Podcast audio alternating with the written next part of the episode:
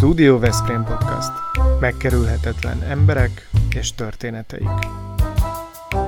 Diósi Lászlóval és Weber Lászlóval. Mi tényleg a valóságról beszélgetünk. Kedves nézőink és hallgatóink a Studio Veszprém Podcast mai műsorában Szalai Berzevici Attilával beszélgetünk, aki szakközgazdász, író, fotoművész, volt tőzsdeelnök, a Budapesti Olimpiai Mozgalom Egyesület elnöke, és még azt hiszem sok mindent mondhatnék, említhetnék a pályafutásoddal kapcsolatban. Köszöntünk a műsorban. Köszönöm szépen a meghívást, jó estét kívánok! Attila, hadd kezdjem azzal a személyes megnyilatkozással, hogy édesapáddal négy éven keresztül együtt voltunk országgyűlési képviselők, ott ült mellettem Szalai Gábor, és én a négy év alatt soha nem hallottam arról, hogy mondjuk ő báró, már pedig most, hogy a nacionálédat megnéztem, ugye Báró Kéméndi, Berzevicei és Kakas Lomnici Szalai Gáborról van szó, ami az apukádat illeti. Erről semmit nem tudtam, de szerintem a környezetében, környezetünkben sem senki. És amikor egy könyvbemutatón voltam Veszprémben, amikor is majd később említendő nagyháború könyvedről lesz szó, akkor olyan óvatosan elkerülted ezt a témát, illetve a moderátor, ha nem utalt volna rá, akkor te egészen biztosan nem hozakodtál volna elő ezzel. Már pedig ez fantasztikus dolog, hogy a családot hét generációja kilenc országgyűlési képviselőt és minisztert adott az országnak. Ha nem akarsz nagyon beszélni erről, semmi akadálya, de legalább Berzevici Béláról beszélj a feltétlenül, aki a 20-as években vezérkari főnök volt, és a honvédségben nagyon magas beosztásban tevékenykedett, és ő azért a könyvedben szerepel. Uh-huh. Szóval hát a család történet. Igen, köszönöm szépen ezt a kedves felvezetést. Te azt tudom mondani, hogy nyilván a családi háttér felmenők az egy adottság, nem nem pedig bármi olyan, amivel illik előhozakodni, visszaélni, ahhoz méltóan kell élni, és ez, noha kifelé ezt kevésbé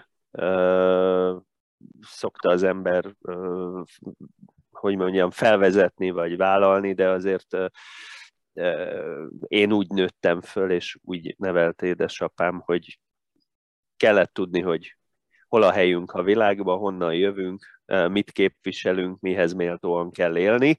Tehát ez nem szégyen, meg nem szégyellem, hanem egyszerűen tudom, és ez sokszor erőt is ad, leginkább a történelem iránti nyitottságomat és érdeklődésemet erősítette, úgyhogy ezt, ezt tudom hozzátenni. Berzevici Bélára rátérve, mert ugye róla kérdeztél, ő róla viszonylag keveset tudunk, mert ő teljes mértékben a katonaságnak élt és adta magát, tehát ő az én ükapám Berzevici Albertnek volt az unokat testvére, és a tudtommal ő volt a az igazi katona az egész Berzevici familiában, aki 1914. augusztusától egész 1918. novemberig végigharcolta a keleti, a román és az olasz frontot, és különböző eh, huszárkapitányként, vagy huszárparancsnokként, pontosabban ezredesként kezdte, és ment végig a ranglétán, és mikor eh, véget ért az első világháború, és szétesett a monarchia, és az ország a teljes káosz szélére keveredett, akkor meg ugye jöttek a kumbéláék, akkor végül Horti őt bízta meg, hogy, hogy szervezze újjá a magyar hadsereget, és tegyen rendet az országban, és ezt meg is tette, így létrejött a, a Nemzeti Honvédség, és aztán két évig vezette a haláláig, ami hát váratlanul hirtelen állt be, valószínűleg köze volt a háborúban szerzett sebesüléssel. És akkor most jön a kereszt kérdés. hogy aki megírt egy ilyen fantasztikus könyvet, az volt-e katona vajon? Nem, nem voltam, és pedig én, én voltam, aki a leginkább szeretett volna katona lenni a, a, a legalábbis az osztályba. Én egy nagy traumaként éltem meg 18 évesen, hogy, hogy nem feleltem meg a sorozáson, és ez a, ennek egyszerű oka az aszmám volt, ami miatt úgy gondolták, hogy én nem, pedig tehát én, én szerettem volna, és ezt mi sem bizonyítja jobban, hogy ezek után fogtam magam, és elmentem a legkatonásabb sportágat űzni az öttusát, hogy ezért be, bebizonyítsam, mert ez a, valahol egy férfiasságomon esett csorbaként éltem meg, miközben tudom, hogy mindenki azért örült, ha felmentették 1990-ben, és senki nem rohant be. Hát, Súlyos pénzeket voltak hajlandók erre. Így van, így sokan, van. hogy ezt elintézek. Tehát nem hullott ki a fegyver a kezedből, egyébként a Lacira visszautalva ez a báró, én ha jól tudom, ez egy ilyen frank kifejezés, ami eredendően fegyverhordozót jelentett, tehát neked megmaradt a kezedben ez a fegyver, és én azt szeretném tudni még itt a vívással kapcsolatosan, hogy egyébként neked ebben mi az erősséged? Ebben, Tudjuk, az hogy ez egy küzdősport egyébként, a vívásra azt mondják, hogy küzdősport, ritkán gondolunk így rá, de, de hogy a víváson belül neked milyen erősséged van, erről egy rövidet mondj nekünk. Hát ugye az öttusát elemezném teljesen. Nekem az odavezető út az az úszással és a futással kezdett. Az aszmán miatt az úszás az kötelező volt mhm. számomra, elő volt írva, és futni meg egyszerűen csak úgy, mint a Forrest Gump, egyszer csak elkezdtem futni, és és, és eredményeket értem el a háztöm körüli futóversenyekbe, aztán az iskolai atlétika csapatba kerültem, tehát hosszú távú 3000-es futó lett belőlem, anélkül, hogy akartam volna, mert ilyen langaléta szívós alkat vagyok, és akkor, de egyiket se élveztem, se az úszást, se a futást önmagában, és aztán 88-ban otthon betegen ültem, és nem voltam az osztálya a szüretelésem, mikor a Szőli olimpia, ugye reggeli közvetítések voltak, és végig tudtam így nézni az öttusa versenyeket, és mikor a Martinek megnyerte, mm. és utána bejött a Fábián meg a Mizsér is, és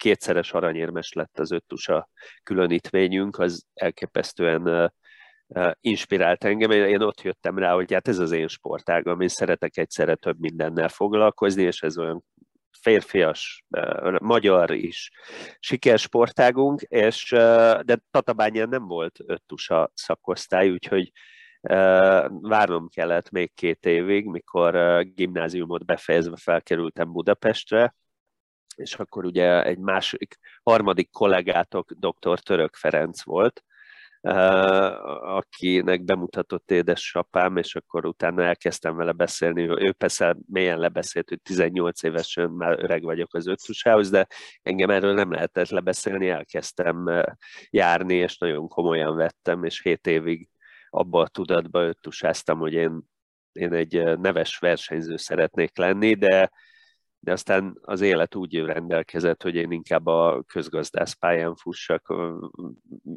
be egy pályafutást, és, és aztán 97-től már már inkább a banki és a közgazdász pályára koncentráltam. Nem túl nagy ugrás innen az olimpia, illetve az olimpiai mozgalom, erről feltétlenül beszéljünk hiszen te nagyon erőteljesen kiálltál egy megrendezendő olimpiáért, és ennek az említett olimpiáért mozgalomnak a egyesületi elnöke is lettél. Igen. Mi valamikor beszélgettünk Kis Balázsjal, aki Veszprém olimpiai bajnoka, és a beszélgetésünk egyik központi témája az Atlantában megrendezett olimpia volt, illetve Balázs hosszasan fejtegette, hogy miért voltak az olimpiák mind borzasztó veszteséggel járó események, szinte kivétel nélkül. Talán az Atlantai olimpia az nem, és akkor elmesélte, hogy ott amikor fizettek az emberek valamiért, akkor a tip mellé oda lehetett írni, vagy oda lehetett tenni egy kis pénzt. Tehát mindenki involválódott valahogy az olimpiáiba, és ennek köszönhetően egy nagyon komoly társadalmi akaraton nyugodott a dolog, és ezért lehetett sikeres. Szóval te mennyire látod valóban komolyan azt, hogy ez az olimpia, illetve majd valamelyik olimpia valóban Magyarországon, vagy esetleg egy másik országgal megrendezhető. Persze most csak röviden tudjuk érinteni ezt a témát. Persze. E, ez hozzá kell tenni, hogy ugye 2005-ben hoztuk létre a bomot, annak a, a háttere és a, az egész motiváció mögött az EU-ba lépésünk volt tehát a közgazdász és üzletemberek azon világa állt ebbe az ügybe bele, akik úgy gondolták, hogy az EU-hoz és a NATO-hoz való csatlakozást követően kell egy újabb nagy cél az ország előtt, amely egy hosszú távú cél, amiért persze aktuál politikától és aktuál gazdasági helyzettől függetlenül végig kell járni egy hosszú utat, amiben az utazás az igazi élmény és a, a jelentőséggel bíró rész, és ha megnyerjük az olimpiát a végén, az a habatortán. De az oda vezető útra számomra egy nagyon kézzelfogható példa, hogy olyan infrastruktúra fejlesztések, tehát számomra először is az olimpia az egy országfejlesztő nemzetgazdasági kihívás, mindig is így tekintettem rá, nem pedig egy mindenáron egy sportesemény, aminek itt kell lenni. Természetesen ez együtt jár, ahogy egyébként a, paralo, a paraolimpiát is jelenti. De főleg Magyarországon, ha azt vesszük, hogy a sport és a, az olimpia milyen szoros összefüggésben van a magyarság tudattal, ez kiemel minket a régión belülről, és azt gondolom, hogy a, tehát egyrészt nem igaz, tehát egyrészt túl van misztifikálva az olimpia rendezés kérdése, kettő pedig az azzal kapcsolatos közgazdasági vélekedések és megnyilvánulások leginkább teljesen fals megközelítést használnak, és ezért is volt számomra fontos, hogy kezdjünk a pártoktól függetlenül egy olyan munkába és kommunikációba, amelynek egy megvalósíthatósági tanulmány volt ugye 2005-ben a, a, a kiindulási pontja, hogy lássuk, hogy hova mi kell, mit kell Magyarországnak ahhoz letenni, hogy egyáltalán startvonalhoz tudjon állni. És nyilvánvalóan azóta sok, minden, sok víz lefolyt a Dunán, és ez az ügy, azt gondolom, hogy mindaddig, amíg az olimpizmus Magyarországon és a magyaroknak fontos és, és a szívüknek kedves dolog, addig van keresni valónk benne. Természetesen a Nemzetközi Olimpiai Bizottság is folyamatosan fejlődik, és ami nagyon fontos maga az, az építészeti iparág is, tehát ma már sokkal könnyebb fenntartható, újrahasznosítható, olyan olimpiákat rendezni, amely a, a, a rendező várost szolgálja, és nem, nem fordítva. A rossz példák számomra soha nem azt erősítik, hogy na azért ne csináljuk, hanem úgy ne csináljuk. De, mhm. de itt nálunk azt kell, hogy mondjam, nem az a fő probléma, hogy ott állunk, és nem tudjuk megrendezni. Én azt gondolom, hogy egyébként egy jó olimpiát tudnánk rendezni, anélkül, hogy a költségvetést a falhoz vágnánk. Nálunk a fő erőpróba, amin mindig elbukunk, az a, az a nemzeti egység megteremtése az ügybe. Hogy a politikai szereplők, a főváros, a kormány, a parlament ezt az egészet okosan, nem pártügyként kezelje, hanem egy ország, egy nemzetügyeként. És, és hát ugye a legutóbb a 24-es pályázat is így elbukott, most nem tudom, hogy legközelebb mikor kerül. Ugye 36-os olimpia a következő, ami kiadó, jelen pillanatban most távol állunk attól, hogy, hogy felsorakozzunk a pályázók sorába, és utána azt gondolom, hogy 48-ról beszélünk, tehát ma, ma a budapesti olimpiáról beszélni, az nem azt jelenti, hogy holnap olimpiát fogunk rendezni. Világos. És Attila, te hogy vagy ezzel személyesen, hogy te ezt folyamatosan napirendre, napirenden tartod a saját küldetéseid között, vagy ez kopik, vagy le kell vegyed, mert hogy az időzítés szempontjából ez már nem fér bele a te életedbe, hogy vagy ezzel? Nem, én 1992-ben jártam először kint az olimpián, tehát ugye akkor még az öttusa hátterem vitt ki, és busszal mentem ki, és nomád életet élve, és az a barcelonai olimpia számomra egy meghatározó élmény volt, mint, mint, mint egy gaz, város, és nem csak sportesemény, hanem amit kaptam Barcelonától, és, és, a, és imádom Budapestet, és látom, hogy mit, mit tudna még, hogy fejlődik Budapest, és mit lehetne itt ezzel kezdeni, ugyanakkor pedig nyilvánvalóan közgazdászként és, és az üzleti élet egyik aktív szereplőjeként tisztába vagyok azzal, hogy azokkal a rezgésekkel, hogy mikor mit lehet. Ugye 2009-10-ben már voltunk egyszer egy nehéz helyzetben, akkor az euróválság, a, a, a Lehman Brothers összeomlása után e, e, más prioritásaink is voltak.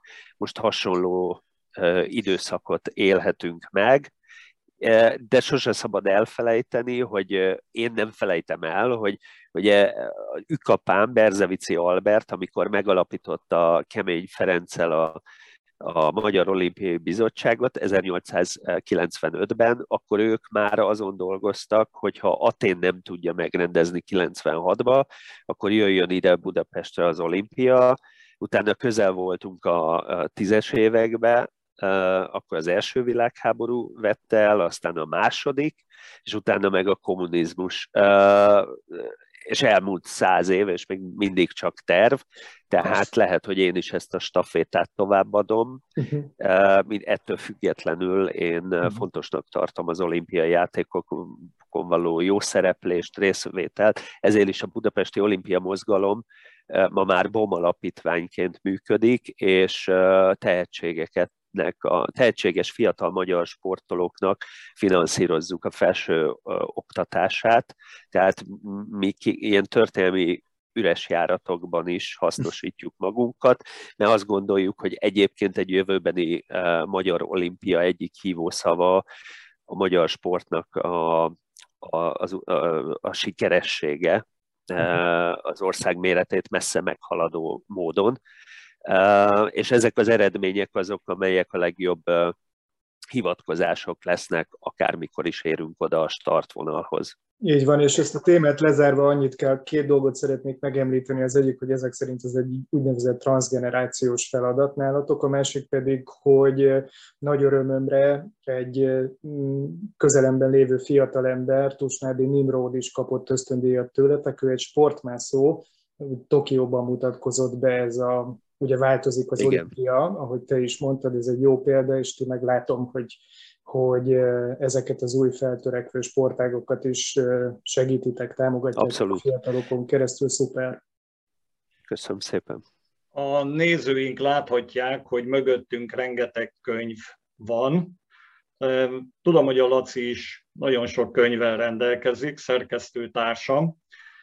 Sőt, mi több, a mi kis szerény podcastunk a közelmúltban egy pályázatot hirdetett, száz szóban Veszprém címmel, és özönlöttek az írások, és a legjobb írásokat most hamarosan kiadjuk egy könyv formájában, illusztrálva is, és egyébként a beküldött írások angol nyelvre is le lesznek fordítva, és így Európa kulturális fővárosa projekthez mi is a magunk részéről csatlakozunk. Tehát nekem is megjelent egy 77 történet Dióhéjban című szerény kis művem, tehát eh, respekt neked, mert egy fantasztikus könyvet készítettél a nagy háború száz éves nyomában, Szarajevótól Trianonig könyvet, és volt szerencsém ennek a könyvnek a bemutatóján Veszprémben is részt venni. Hát nem piskóta finoman szólva, ami ebben a könyvben látható, impozás, csodálatos képekkel, és hát az általam nagyon tisztelt Romsics Ignác a lektora, az egyik lektora a könyvnek. Légy szíves azt mondd el, hogy mi vezetett oda, hogy egy ilyen nagy fába vágjad a fejszédet, illetve rögtön azt is kérdezném, hogy és a második kötet? Igen, hát köszönöm ezt a sok kedves szót a könyvemmel kapcsolatban. Ugye 2014-ben kezdődött a, az egész projekt, akkor még egyébként nem láttam így át, tehát nem, nem gondoltam, hogy ekkora projekt, meg ekkora könyv lesz belőle, de éreztem, hogy valamit szeretnék tenni. Ez menet közben alakult ki, és lett egyre nagyobb, jelentősebb. A lényeg a kiindulás. Engem 2014. februárjában sokkal jobban szíven ütött az oroszok Ukrajna elleni agressziója, mint idén fe, februárban. Tehát az, a, a, mert az, az, az, addig, addig teljes mértékben azt gondoltam én, aki egyébként Oroszországért is, és Ukrajnáért is feleltem a, az akkori munkahelyemen, tehát hogy én az elmúlt 25 évben rendszeresen jártam Moszkvába, Kievbe egy három-négy alkalommal évente, és és én ráadásul szerettem is Oroszországba járni, és bejártam Oroszországot, annak ellenére, hogy egy, egy nem orosz párti családban nőttem föl, hanem nagyon is Amerika párti volt a mi családunk, érthető módon, hisz a második világháborút követően mi is azok közé tartoztunk, akiket kitelepítettek, lenulláztak, és a többi, vagy hadifogságba kerültek az, a Szibériába. Mindenesetre engem érdekelt az orosz kultúra, óriási élmény volt számomra először Moszkvába a Vörös téren állni, és én azt gondoltam, hogy az oroszok integrálódtak az elmúlt 30 évben abba a nyugati civilizációba, amiben mi is élünk, és elfogadták azt, hogy hogy ennek az előnyeiért le kell mondani azokról az imperialista hajlamokról, ami Oroszországot minden körülmények közt az, e, a történelem során jellemezte. És azt gondoltam, hogy ennek a, a, az alapja elég egyszerűen egy közgazdasági megközelítés, hogy a globalizáció és a globális vállalatok terjeszkedése és összekapcsolódása egyszerűen mindenkit abba tesz érdekelté, hogy a béke fönnmaradjon, mert egy esetleges háború győztese, se, vagy a győztese sem tud annyit nyerni, mint ha az békés úton abszorválja.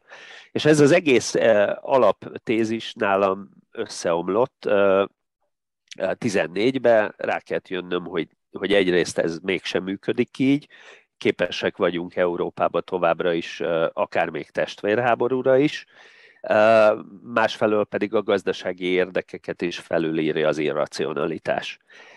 És aztán erre reakció volt az, hogy ez az első világháború centenárium, ami szintén ebbe az évbe kezdődött, ez így sokkal izgalmasabb. Ráadásul erre rájött az iszlám állam felemelkedése, ami hát ugye, ha visszaemlékezünk, megdöbbentett minket, ahogy a kivégzések, meg az a brutalitás, ami átjött a hírekből, ott Irakba, Szíria területén, és miután az első világháborúnak egy fontos része játszódott a közel-keleten, ezt kevesen tudják, de, de meghatár, aki a arábiai Lawrence történetét ismeri, ez tudja, hogy ez mennyire fontos, és és úgy kezdődött a centenárium, amire én egyszerű érdeklődő történészként kezdtem felfigyelni és elgondolkodni azon, hogy vajon száz évvel később semmit nem tanultunk, megint belelépünk ugyanabba a vízbe, és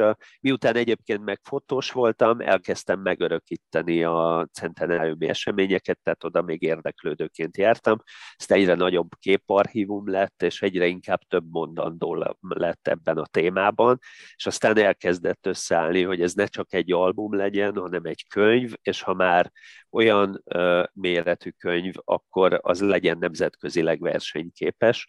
Ezért angolul írtam, uh, vissza lett magyarra fordítva, és, és ha már nemzetközi porondon akarok versenyezni, akkor olyan terméket kell előállítani, ami nem létezik a világba, és, és aztán, mikor a 16-ban a Brusilov offenzívának a századik évfordulója volt, és ott voltam egy ukrajnai hadijátékon, és ahol orosz és osztrák-magyar német egyenruhában voltak helyiek megemlékezve, és én voltam az egyetlen fotós, akkor voltam benne biztos, hogy na, ezt nem, senki más nem találta ki, annál nagyobb lendülettel vittem tovább, és, és dolgoztam egész 2021-ig, az utómunkálatok és a többi. Szóval ezt nem lehetett csak úgy 18-ba lezárni, és, és a, kérdezni a második kötetről, az pedig jövő, jövőre fog megjelenni, mert hát ez egy 400 oldalas, ami most megvásárolható, az, az egy 600 oldalas lesz, mert ugye az már három évet, 16-17-18-at foglal magába. Ennek a könyvnek a dimenzióiról egyébként majd a, a, az idő, időtartamról már beszéltél, rengeteg fotót készítettél hozzá, de áruljuk azt el, hogy ez valóban egy óriási könyv, olyan értelemben is, hogy fizikai megjelenésében. Képzeljétek, nekem ma született a, a legkisebbik unokahugom, 2 kg 40 dekával, ez a könyv pedig 2 kg 64 deka. Tehát ez egy óriási könyv súlyra is, tehát Biancánál nehezebb a te könyved, és tele van a te fotóiddal. Ha jól tudom, akkor, akkor 50 fölötti az országok száma, ahol, ahol jártál. Ugye? Minden, minden ország benne van, amely érintetve, érintve volt az első világháború által, tehát a Húsvét szigettől a Falkland szigetekig mindent, mert csak így lehetett kuriózum ez a könyv, mhm. minden, hát ugye ezért több tízezer első világháborús könyv már megjelent azóta a világban, és rengeteg van, főleg a brit teknél az első világháború az pont annyira lényeges periódus az életükben, mint a második világháború. Ezért nekem, nekem hogy mondjam, nagyobb erőfeszítést kellett tenni ahhoz, hogy ez a könyv megállja a helyét a nemzetközi versenybe. Nyilván a magyar piac kicsi ahhoz, hogy esély legyen ezt eh, bár nyilvánvalóan e, egyszerűbb lett volna, a részvényeket veszek a tőzsdén, hogyha azon gondolkozok, mi a legjobb befektetés 2014-ben.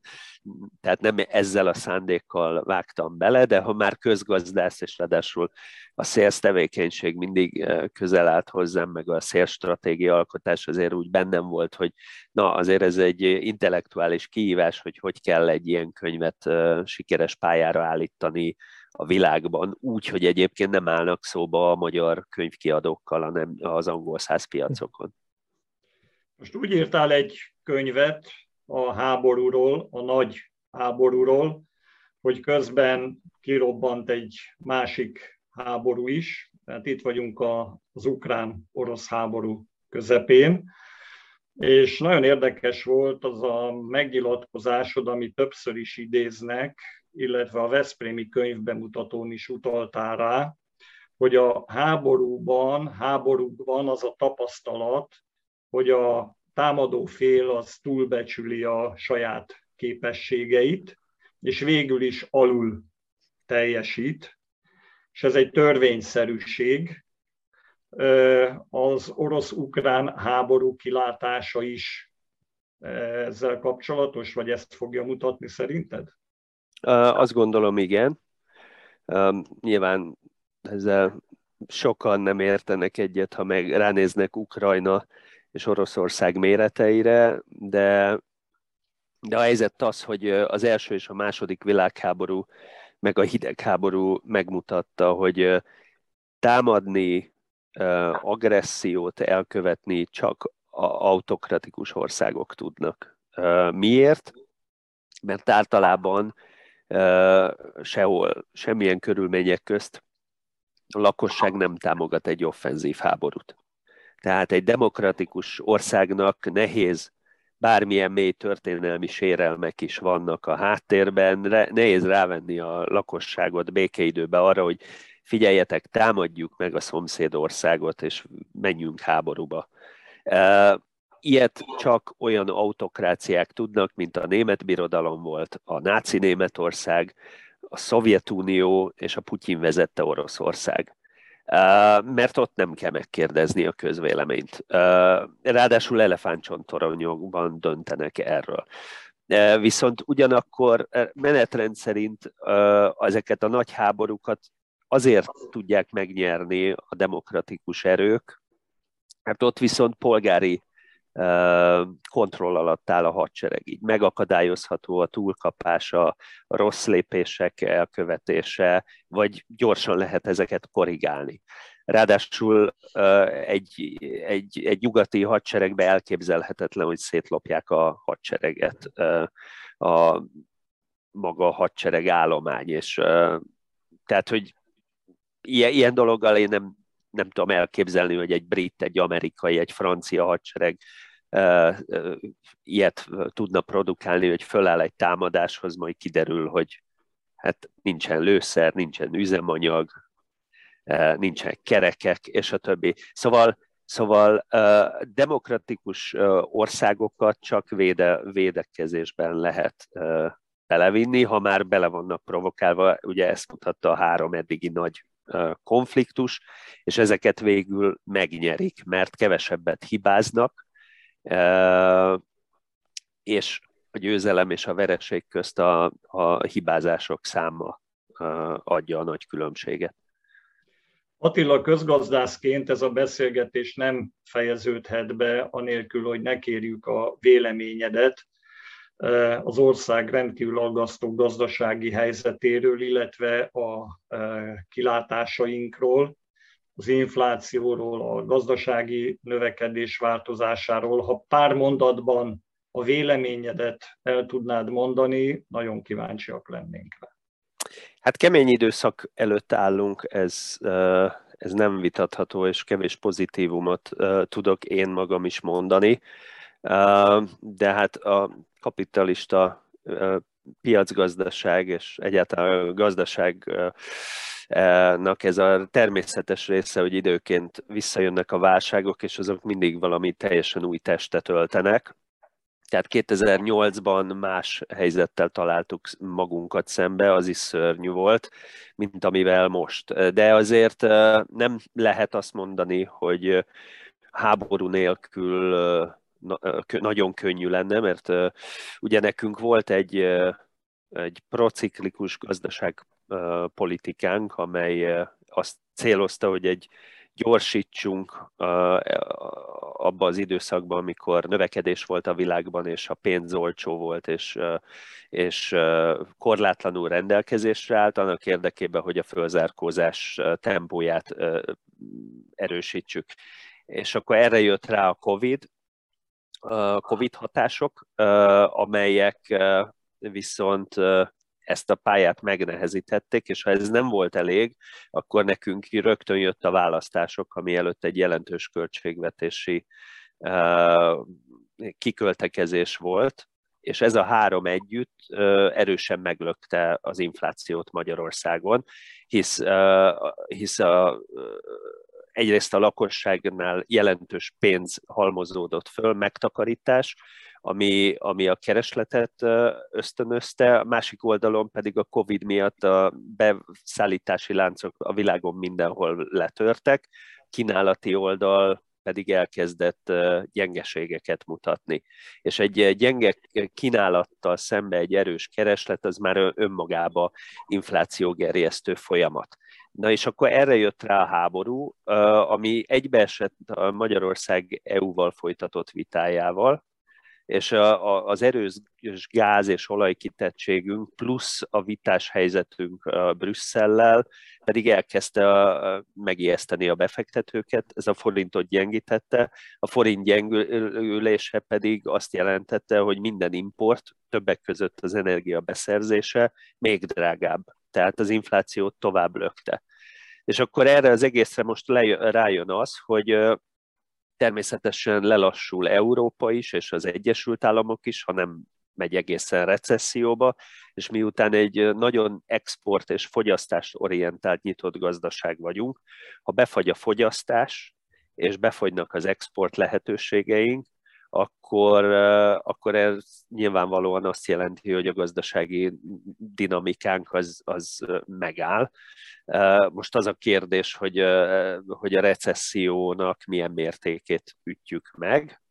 Az eddig kérdéses volt, hogy recesszióban megyünk el, most már ez talán nem kérdés, inkább az a kérdés, hogy milyen mérték, és hogy ez, ez meddig fog elhúzódni, tehát 2023 is rám egy teljes egészébe.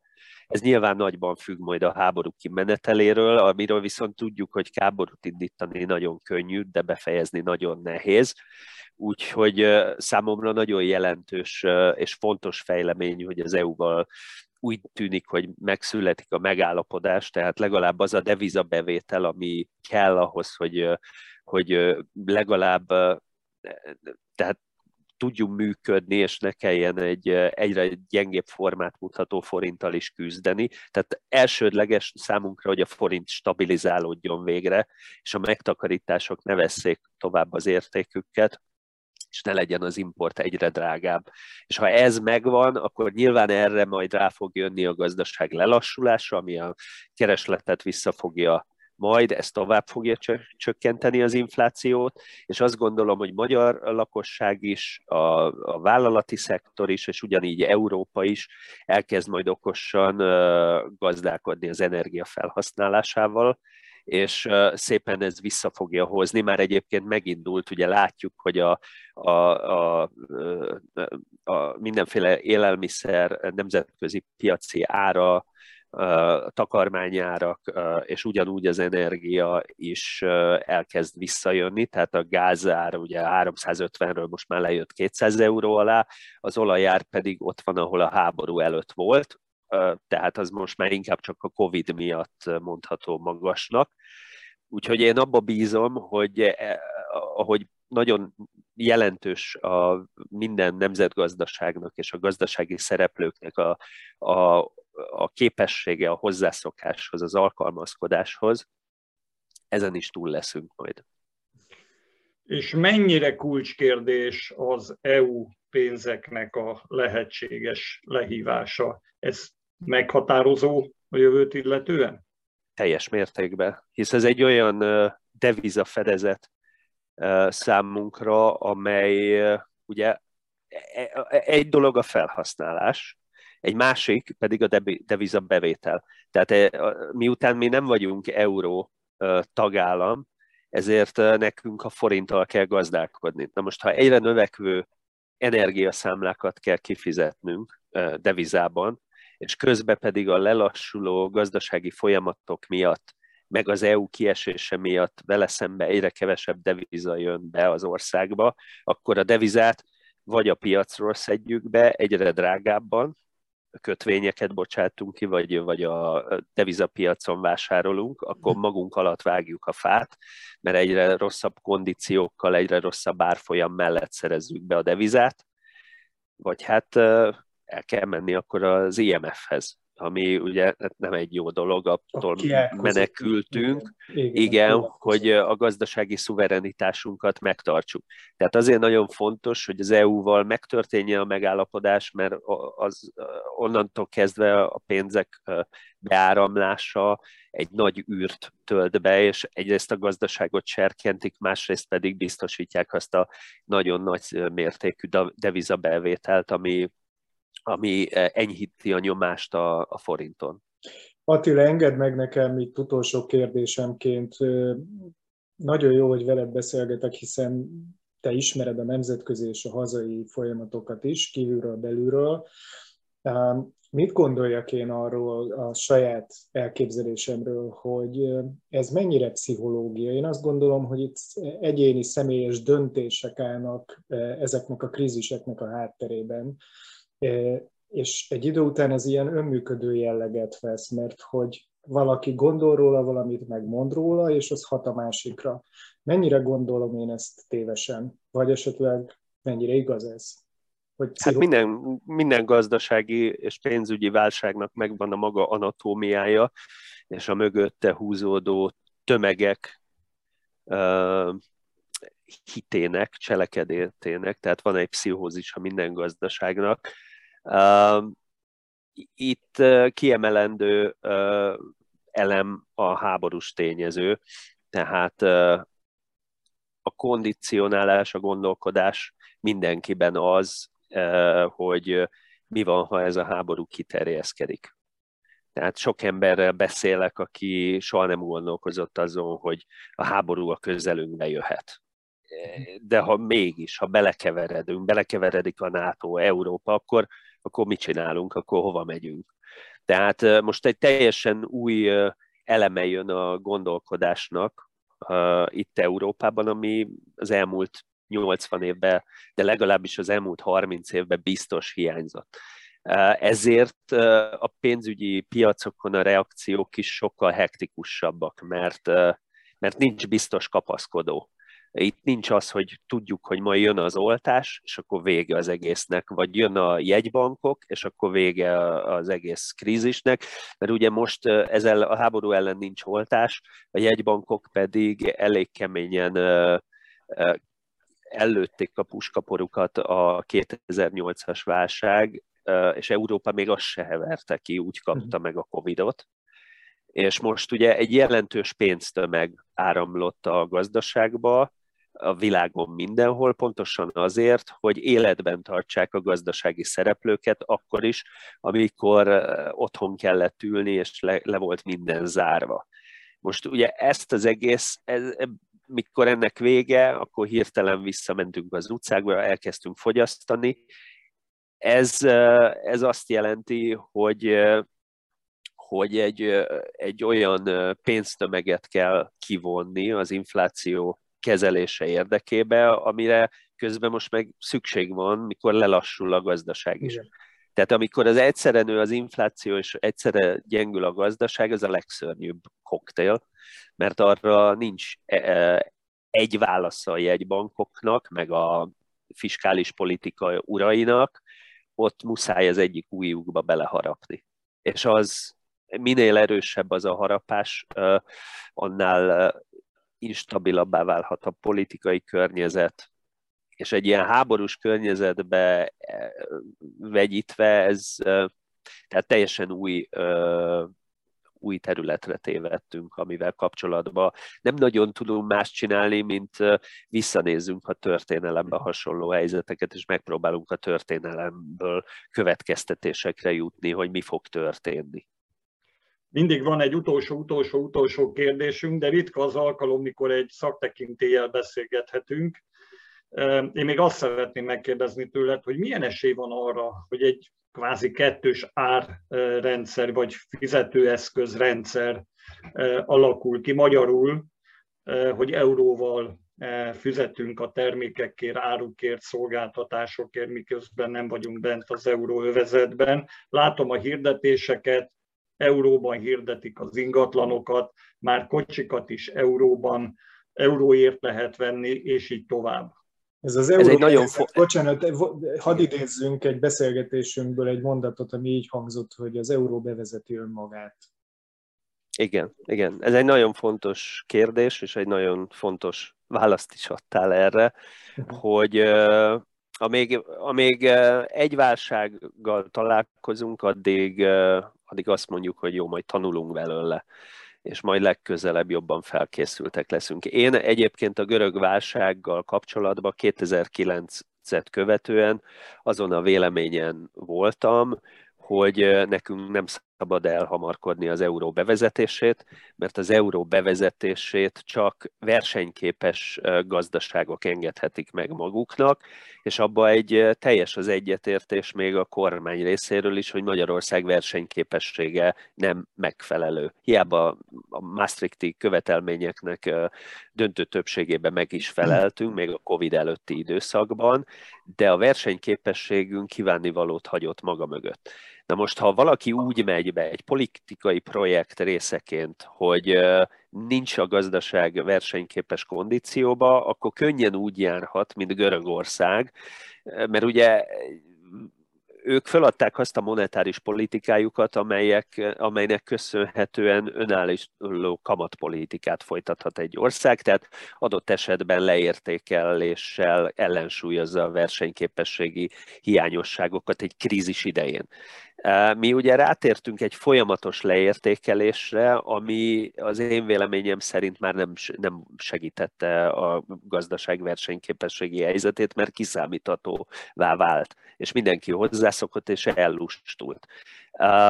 Na most ez a mostani krízis, a, a Covid és a háború ezek után viszont olyan hektikussá és olyan drámaian gyorsan leértékelték a forintot, hogy én, én attól tartottam, hogy ha ezt nem fogjuk meg, és ha ráadásul nem egyezünk ki az EU-val, és a forint tovább gyengül, akkor megrendül a bizalom a magyar forint iránt, és nem a külföldiekben, mert ott már ez megtörtént, hanem idehaza. És akkor mondhat akármit a mindenkori kormány, elkezdi a gazdaság önmaga bevezetni az eurót, és akkor van egy kettős, kettős deviza és az nem jó, ezt elkerülendő. Tehát ma már enyhült az az álláspontom, ami egy euroszkeptik, euróbevezetés szkeptikus voltam a Covid előtti időkig, ma már, ma már kezdek abba az irányba elmozdulni, hogy ezt az euró bevezetést tényleg komolyan kéne most már vennünk, és ezzel foglalkoznunk kéne, mert, mert, mert különben még lesz egy-két ilyen menet, amit megéltünk az elmúlt több mint fél évbe, akkor, akkor bevezetheti a lakosság. Köszönjük szépen! Folytatnánk a beszélgetést veled, mert élvezett hallani sok mindent ebből a nézőpontból, ahogyan látja egy közgazdász, aki írt egy igen kiváló könyvet, meg akinek megvan a sajátos véleménye az olimpia világáról. Talán majd egyszer erre is sor kerülhet.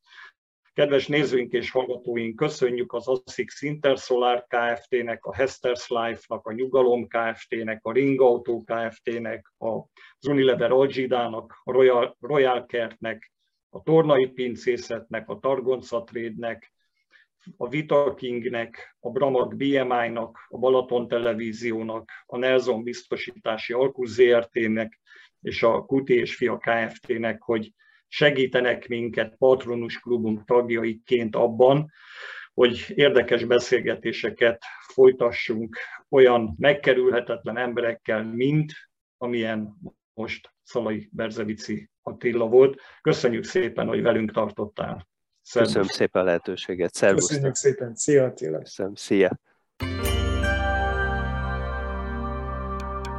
Ez a Studio Veszprém műsora volt hallgasson ránk minden pénteken!